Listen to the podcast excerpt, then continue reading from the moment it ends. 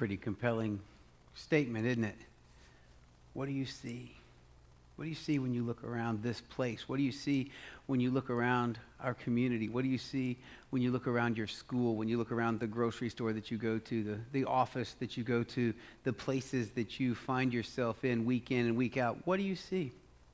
We're in uh, essay number 40 in our core series, uh, Core 52 series. It's called God's Solution to Racism. That's the essay that uh, you all should have read. And so, just real quick, um, who read? Who had an opportunity to read the essay? If you read the okay, God's Solution to Racism, a really good essay. Anybody read Jonah chapters one through three? Has anyone ever read Jonah chapters one through three? Okay, listen. Let me just tell you. I, I read that this week, and I was like, "Woo, son! Talk about racist!" Like that Jonah man, he did not like the Ninevites at all. He even after he preached to them, he went up on a hill and he was like, Okay, God, I did my part. I preached to them. I told them, Now you do your part, just drop them. Send down the pain. Make them suffer. Wait, what? You're forgiving them? And Jonah was so upset. He was like, Why should I go on living? God really had to do a work in Jonah for him to see the value in the, the cultural differences in, in the race of the Ninevites. And, and I just, I, I love that story. And I just kind of enjoyed reading that again through a different lens, if you will. Did anybody take time to look at Isaiah 49 6 or Ephesians 2 13 and 14, Revelation 7 9 and 10? That's, that's good. Some of you raising your hands. How about the day five commit point? Every week there's this day five, which is kind of like an action item. And, and this was it, in case you missed it. It said, it said, take the time to have a meal with someone from a different ethnic or cultural background to learn about that person's story. Now, if you haven't done that, I want to encourage you to do that one. Uh, and, you don't have to do it this week. Do it, do it next week. Find someone at work and just tell them. Say, listen, I want to know more about you, about your family history, or about where you came from, or, or something like that. And just, um, you know, have them over for dinner. You can learn a lot from people who aren't like us. All right. And speaking of that, our memory verse. Did anybody memorize Acts 17, 26? I'm not going to call you up on stage if you did. It was kind of a rough one. Um, and, and it, a lot of the memory work, it's on the walls all throughout the building and stuff. And, and, and the neat thing, most of the memory verses that Mark Moore has, has challenged us with, they kind of have a flow to them. And I was like, this one doesn't flow for me. It was hard. it's like, it just didn't flow. But it's Acts 17 26 says, From one man, uh, he made from one man every nation of mankind to live on all the face of the earth, having determined allotted periods and boundaries of their dwelling place. That's Acts 17 26. And, and so it's like, wow. But what I want to do is we start out on this conversation about God's solution to racism, is I want to put our memory verse into context real quick. You see, Paul doesn't just say this randomly, all right? He's in Athens. He's, he's, he's on one of his missionary journeys, as, as we call them, when you look at the travels that Paul did. And he is proclaiming this new teaching about Jesus. He's, he's sharing the gospel. And, and, as I said, he's in Athens, and they bring him to a place, to the, the meeting place of the uh, Areopagus. We call it Mars Hill. It's a place where the, the influential, smart people would come together and they would talk about life. They would talk about philosophy and religion. They would even talk about the, the gods, as it were. They would also hold trials on the uh, Areopagus. They would, they would hold trials.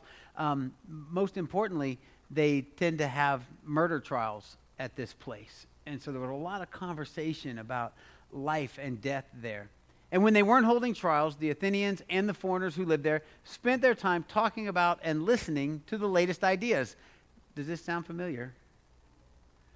When we're, when we're not at church, when we're, when we're not at work, we spend time listening to the latest ideas, the news, the CNN, the Fox, the ABC, the CBS, the, the Facebook, the Twitter, wherever it is you get your news from. I don't, recommend Twitter for news, but some people, that's their news source. See, things, uh, uh, Solomon says there's nothing new under the sun. you know? They, they sat around spending their time talking and listening about the latest ideas. And Paul is there. And they asked him, they said, May we know what this new teaching is that you're sharing?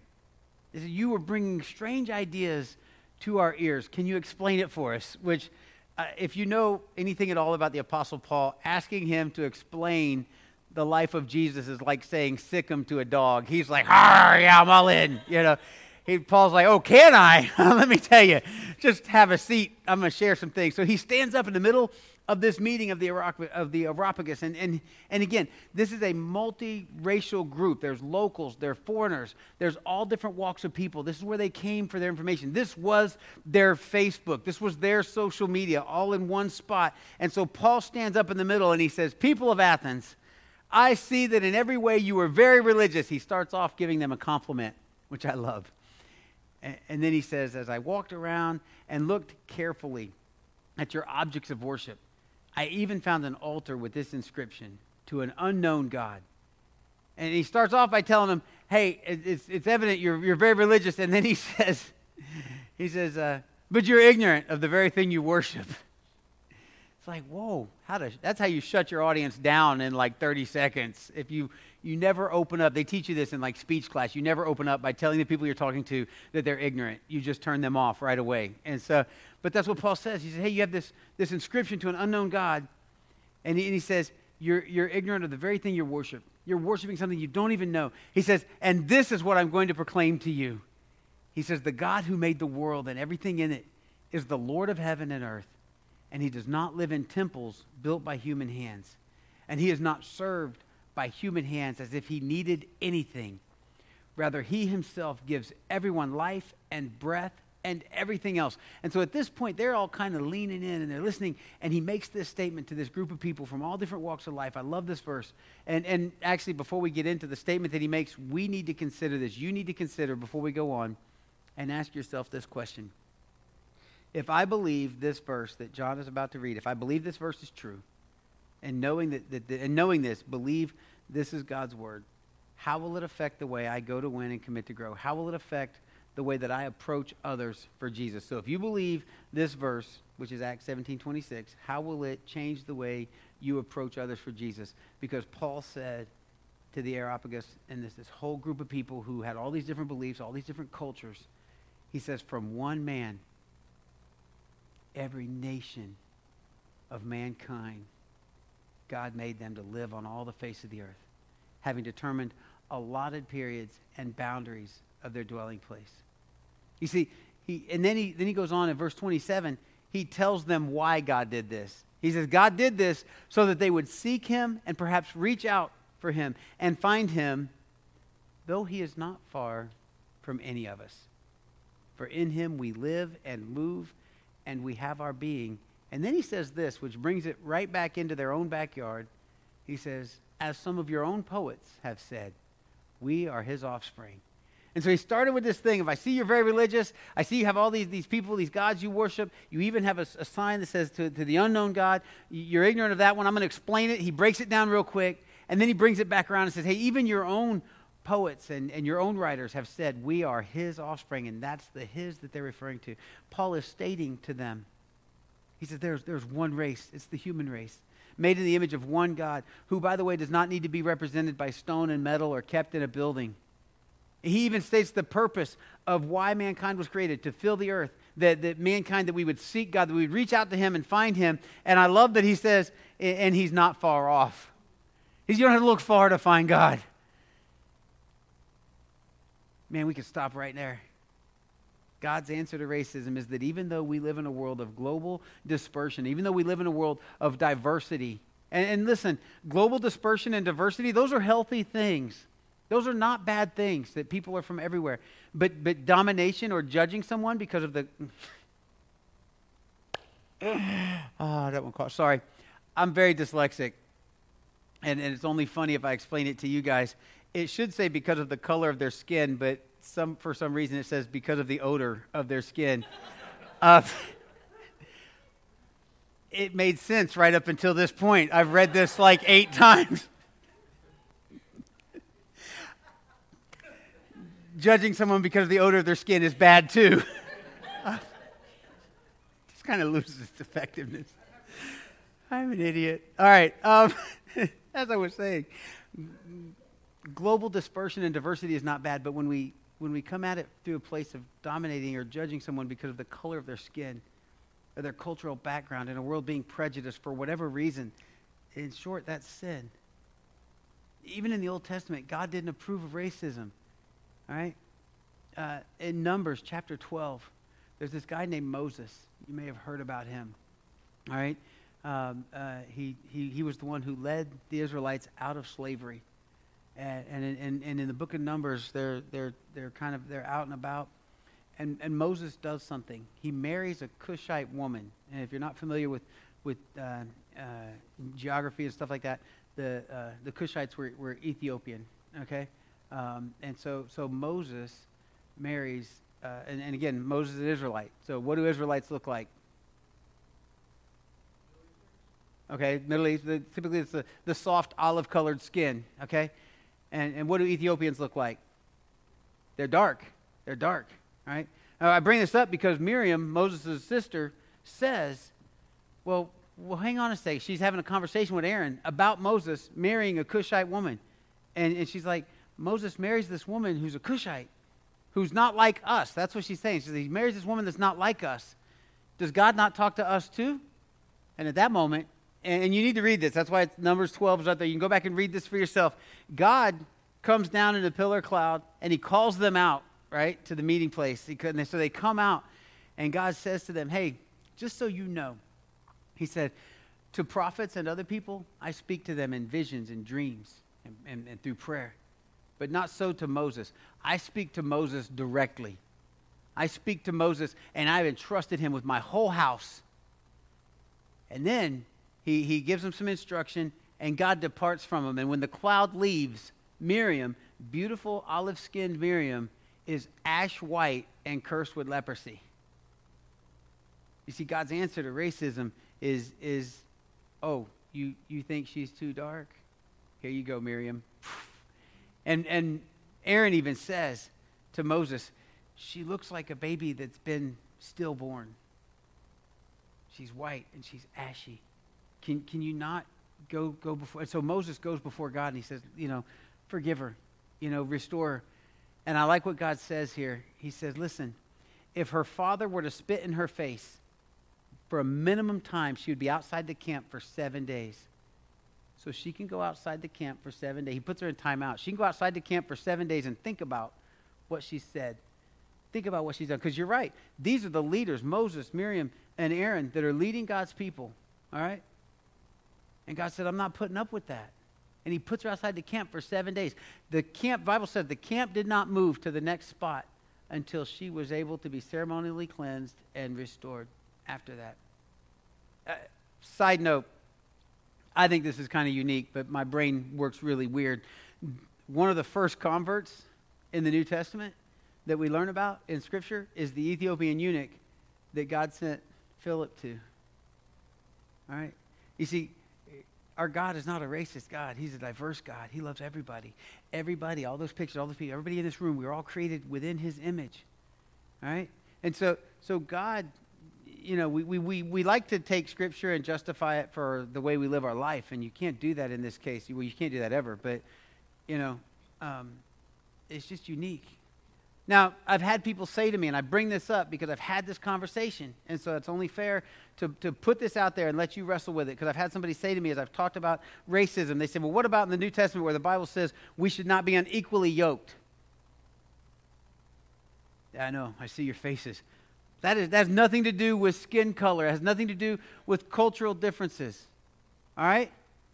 The reason that God did not want King Solomon marrying into other people was not because of the color of their skin. It wasn't because of what they ate or because of the way they decorated their houses. It was because of the gods that they would bring with them. And he warned Solomon about that. The reason God doesn't want you to be unequally yoked has to do with your spiritual side, with your religion, with your Christianity, with your foundational things that you know to be true from His Word. It's got nothing to do with skin color. It's got nothing to do with culture. All right? Now, I've, I've had this conversation a lot lately, and, and if you watch our news, there are a lot of crazy words being thrown out that they've actually redefined racism, and you need to look that up because I didn't want to get into all that. But there's a new definition. If you look at like Webster's dictionary from the 70s and Webster's dictionary today, complete different definition for racism. All right? And it's really sad the, the way that they've redefined it. Um, there's things like critical race theory. There's things like, there's just all kinds of stuff that, that our culture, that our world is putting at us. And I'm, I'm part of a network of ministers. We meet every other Tuesday through Zoom. And um, I, one of our brothers, his name's Anthony Battle. and he's from a church in Tallahassee, Florida. It's the 1200 Church. And um, I was going to fly him up and have him speak personally, but I couldn't do that. So he sent a video, and I want you to listen to what Anthony has to say about God's solution to racism. Check this out. Hello, brothers and sisters. My name is Anthony Battle, and I am a part of the Relational Discipleship Network team of ministers that gather together every other week uh, to do life together and to uh, really preserve a culture of discipleship in our churches. And um, I was asked by Lancaster and Mike to uh, share for about five minutes on the solution to racism. And I thought, five minutes? Shoot, I can do that in five seconds.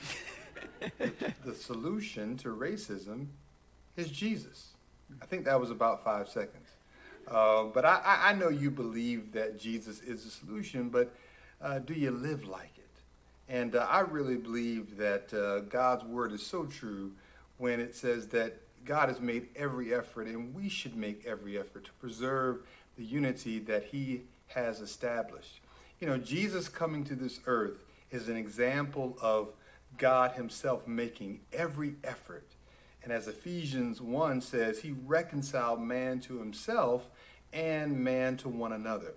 And uh, I remember seeing this effort lived out in 1985. I was a freshman in college, and uh, I went to this church that now I'm a minister of, and, uh, and I saw for the first time on a Sunday morning black folk and white folk worshiping together. Uh, it was about 50 50, uh, black and white, and I couldn't believe it. I thought they were on drugs. I said, This can't happen in Tallahassee, Florida in 1985. And, um, you know, the, the, the, the reason why it came to be was just practically our white brothers and sisters went on campus, Florida A&M University's campus, which is a, a HBCU, historically black university, and they went and had life groups. And they walked on that campus, and the African American brothers were like, who are they walking on our campus? uh, sharing their faith. And they boldly, unconditionally shared the gospel, and people became Christians. And uh, I was the beneficiary of, of that effort. And uh, I just loved it. And I, and I couldn't believe it that God could really unify blacks and whites together for one purpose. And so um, I became a disciple of Jesus and was baptized uh, into Christ and started making every effort myself uh, to, to deal with racism and uh, to love unconditionally. I remember one time we had a Bring Your Neighbor Day, okay, and that was where you invited everybody in your neighborhood, everybody in town to come and have a great uh, worship and, and, and food. And, and I remember I was at the tire, tire uh, shop and uh, I was waiting for my car to get done. And I looked over and I saw this big, muscular, white redneck kind of guy. I mean, he was he you know he looked the part, and I'm like, I'm not inviting him. I'm not wasting my time inviting this fella. And so I said, man, die to yourself, Anthony. Stop being prejudiced. And so I went up to him. I said, hey, I, I have an invitation for you. I'd love to invite you to our Bring Your Neighbor Day that our church is having. And he looked at it, and he looked at me. He said, thank you, man. I appreciate it and my heart just I, I, I just felt so grateful but also foolish that i judged somebody based on the way that they looked and so um, that was just the beginning effort of, of, me just not seeing color not seeing social class um, but seeing people and uh, you know bottom line uh, race is a social concept not a biblical one and so the real race is the human race and so, you know, God has made every effort to reconcile himself to us and us to one another. And um, I want to ask you a question. What effort are you personally making to really give to the human race? And I pray that, that you can let your light shine on uh, every human uh, and do life together with every human um, that doesn't look like you, that don't look like you, and, and, and don't have your background and are not in your social class, but I pray that you'll follow Jesus and you will go where he would have gone. And that's to every man, uh, and no matter what color, no matter what background. And uh, that truly is the solution to racism. And, and, and as brothers and sisters in Christ, we have that solution. I love you guys. Uh, look forward to hopefully one day meeting you one day soon. But uh, you have an awesome day, and God bless. So, one of the neat things, he gave you a real short snapshot, but we're talking about Paul being in, at the Areopagus and, and on Mars Hill, and, and, I, and I was like, what, I wonder what that was like. And he goes, I'll tell you what that was like. He goes, it was like the couple of white guys that showed up on Florida A&M. they didn't belong. That's what he goes. He goes, they didn't belong. You know, Paul was not in a place where people knew him. He wasn't in a place where he quote unquote belonged, but he went where God brought him to go, and he shared what God would have him share. And that happened back in 85. Now, I don't know if you're familiar with Florida and back in the 80s, but there were some pretty substantial things happening back in the 80s. Uh, uh, well, it wasn't just Florida, but, but actually it was in California. Uh, there's a young man named Rodney King that was arrested and beat by cops. That happened in the 80s, you know? Um, some, some very uh, consequential things culturally happened in our world and have since then. And it just seems like since then, all this stuff has been about separating rather than unifying. And I loved when Anthony told us like the whole story and how these guys invested in him and some of his friends and these other people, and now he's preaching at the church that he first went to. And it's called the 1200, and it's just like, oh, it's so cool. Ephesians 2 13 through 14 says this But now in Christ Jesus, you who once were far off have been brought near by the blood of Christ.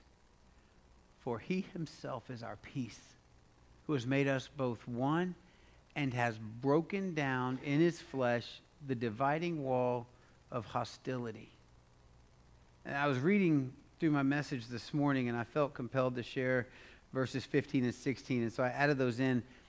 Uh, by setting aside in his flesh the law with its commands and regulations, his purpose was to create in himself one new humanity out of the two, thus making peace.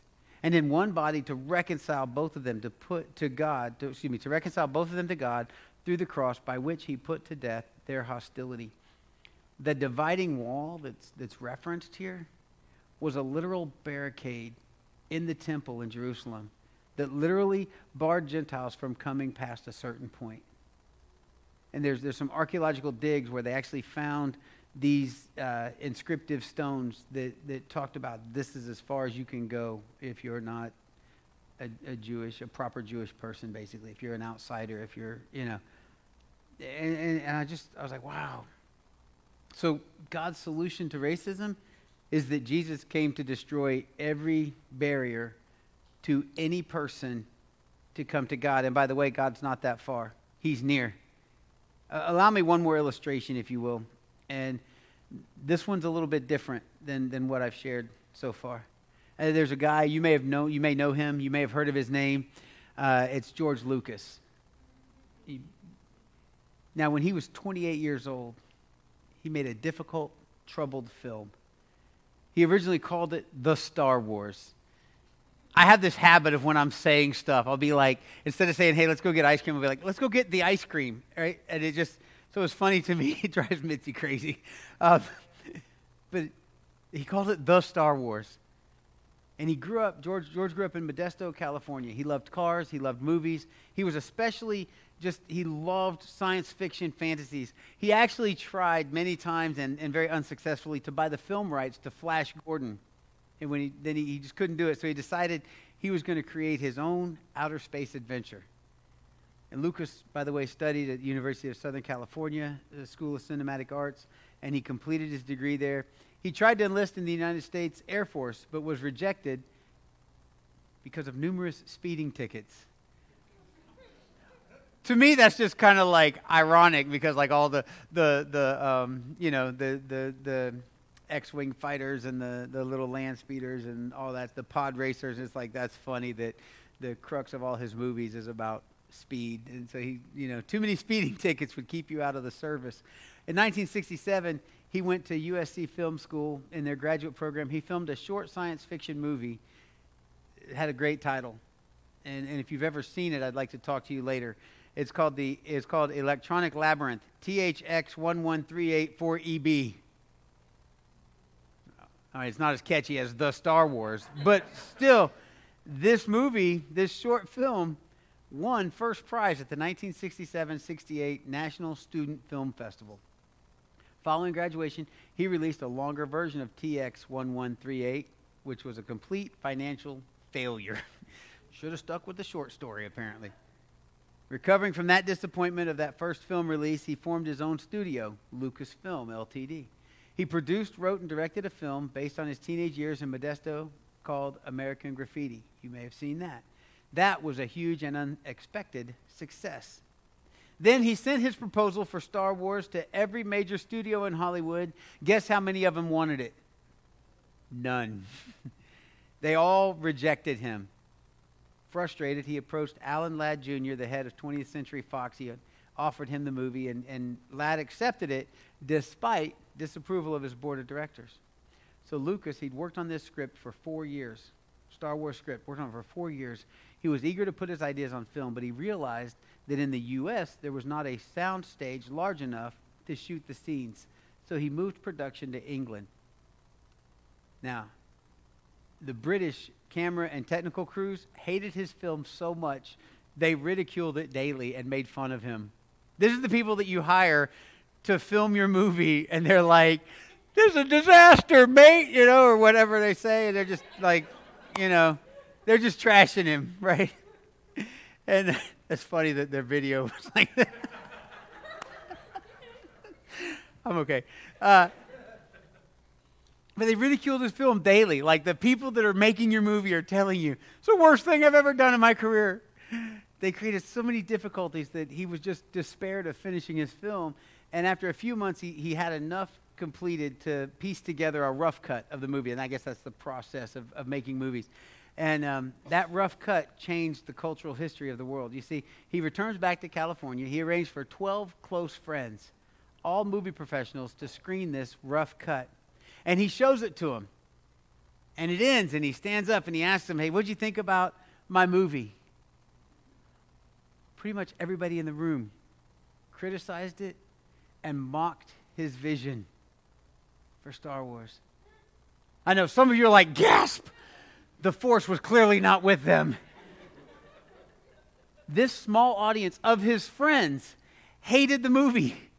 And they, they repeatedly told Lucas that his project was an expensive disaster. And as people are talking about what a waste this movie was, and people were giving their opinions, one man stood up. The room began to quiet down, and the gentleman just kind of stood there.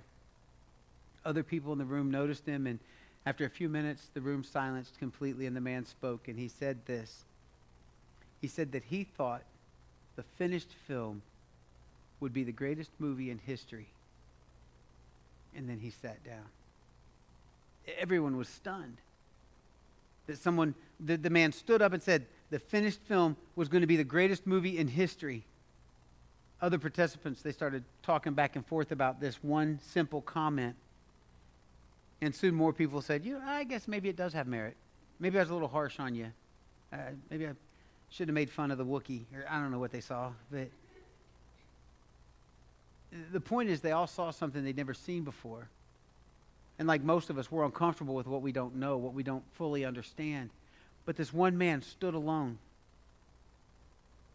And soon people changed things up. And that man turned the tide for George Lucas and won him the support that he needed. These people invested in this movie. By the way, that man's name was Steven Spielberg. And what does that story have to do with God's solution to racism? Well, see, when you break it down to its simplest form, one person with the courage can change everything. Uh, we see what happened in this case of Star Wars because, listen, love it or hate it, Star Wars is its own empire. You don't have to like it. It's got a theme park now. And one of what was told, what was said to be one of the most disastrous things ever made, has a theme park. Has how many movies? How many cartoons? How many? It's crazy. Uh, to some people, it's its own religion, unfortunately. But when you break it down, imagine what one Christian man or woman who refuses to cave into the pressures of culture and society and the toxic thinking that's floating around today. Think about what one Christian man or woman can do for the kingdom of God and transition the racial conversation and the landscape of that in our country. You see, one person who refuses to conform can inspire others to stand up. That's what Spielberg did. He could have jumped in and said, "Oh man, you're an idiot." But he didn't. He saw he saw something there. Choose the courage to stand for God's perfect truth. Stand up for the values and principles that were taken from God's word that, that built our country. Uh, stand up. Be Christians that reflect the love of Christ no matter what. The Bible says in Ezekiel uh, chapter 22, verse 30, I looked for someone among them who would build up the wall and stand before me in the gap on behalf of the land. Will you stand in the racial and cultural gap that is being pushed onto us as you go to win and commit to grow? Will you be the person that stands in that gap? As we come to our response time this morning, uh, maybe you're not sure what that looks like for you. The elders are here. We'd love to pray with you and talk with you and be accountable to you as you choose to stand in the gap to love God and love others. Folks, this whole racial stuff that's been going on in our country needs to come to an end because, as AB said, there's, there's one race, it's the human race. And we were all made in the image of God. Whatever your response is to God's word this morning, will you stand and sing our response song and consider will you stand in that gap? Will you be the difference maker for our community, for our culture, for our world? Sing this song with us.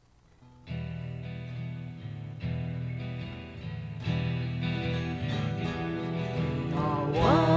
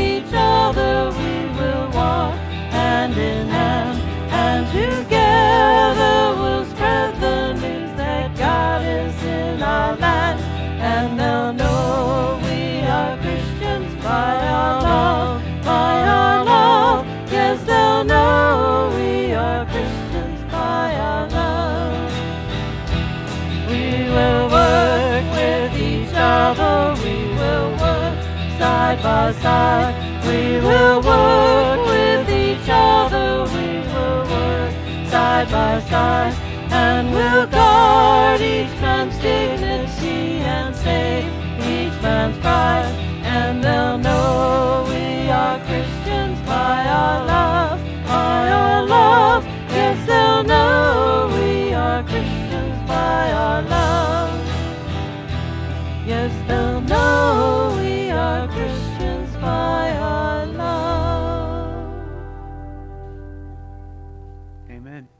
Hey, it's been great to be here with you all this morning, with those of you on our live stream and all of you here in person. I enjoy being here.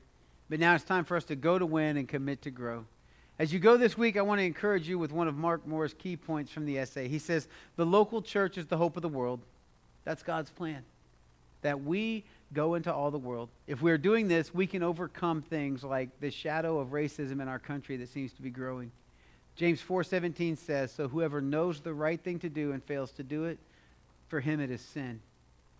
So as we go this week, let's commit to using our influences, our resources, and most importantly, the love of Christ to bring about recon- racial reconciliation in our community and our country. We love because he first loved us. So let's go and live out that love because they will know we are Christians by our love. Let's go and live it and live it out loud. Will you sing this last song with us? We'll